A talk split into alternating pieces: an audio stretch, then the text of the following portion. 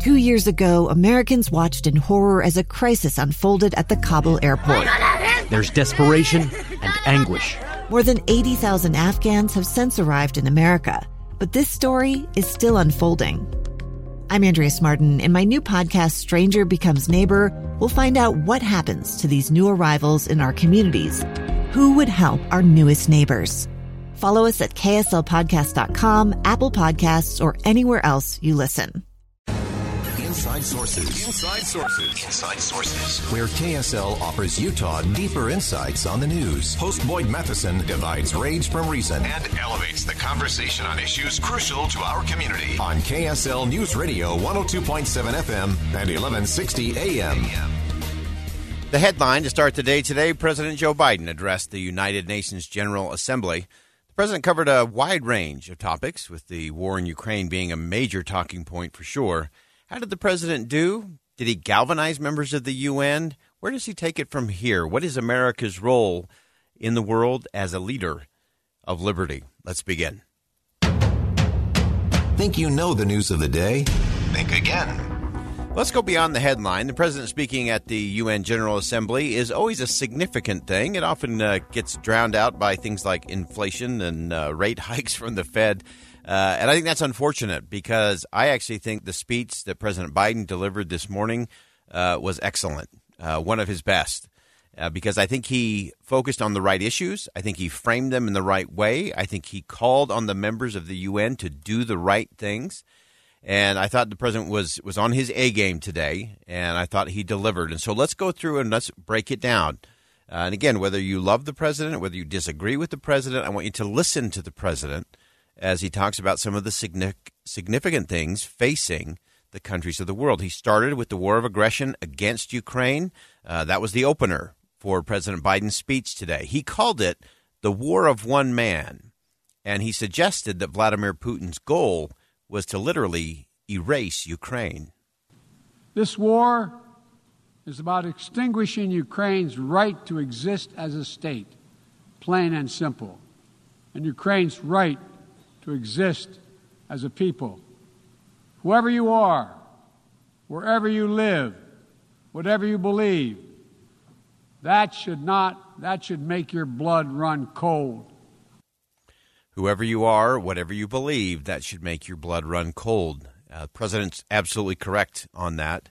And I thought that was uh, well framed. I thought the president called on the nations to do the right thing. Biden stressed uh, that Russia's goal in annexing Ukraine was literally against everything the UN stood for and everything the United Nations was set up to do.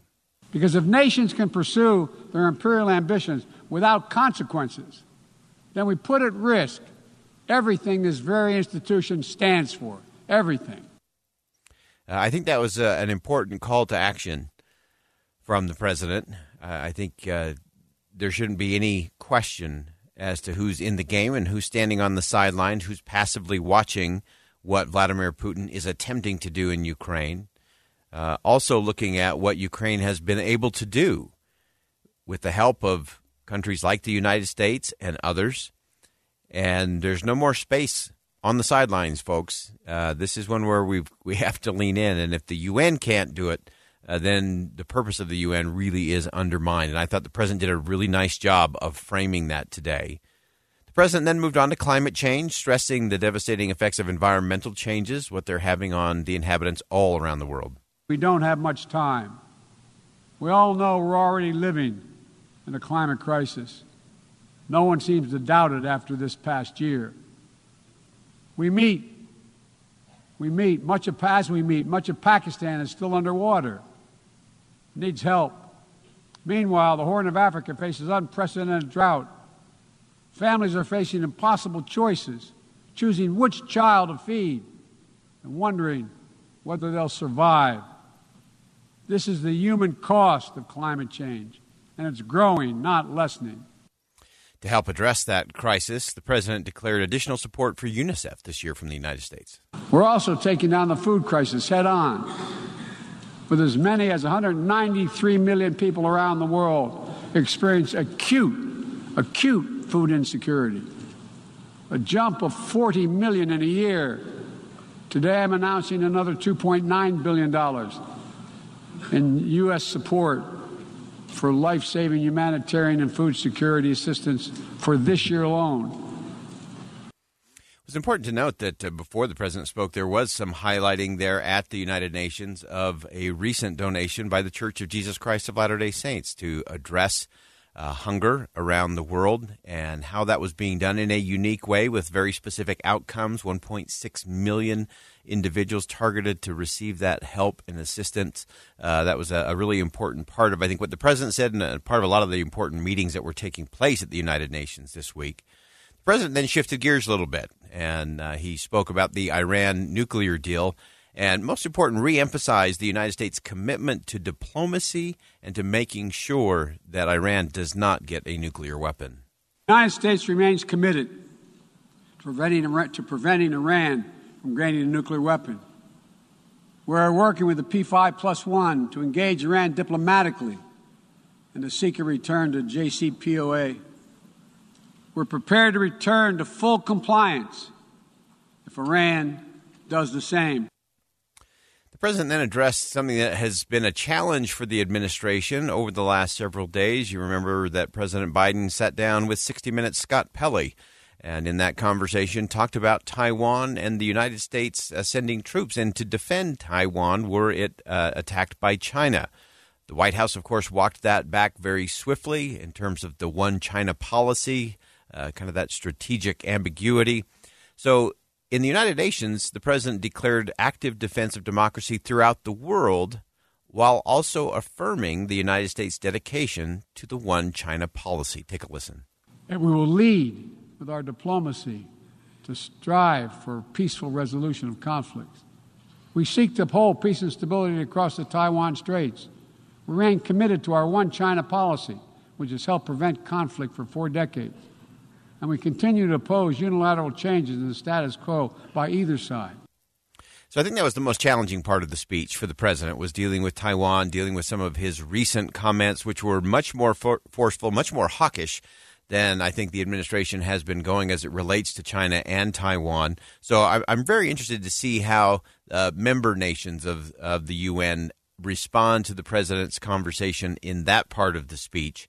Uh, it was important, I thought, and I thought the president delivered it well when he said we seek to uphold peace and stability uh, and remain committed to that one China policy. So I think that was the clarifying statement. I think that was what everyone was trying to make sure that is going to be the policy.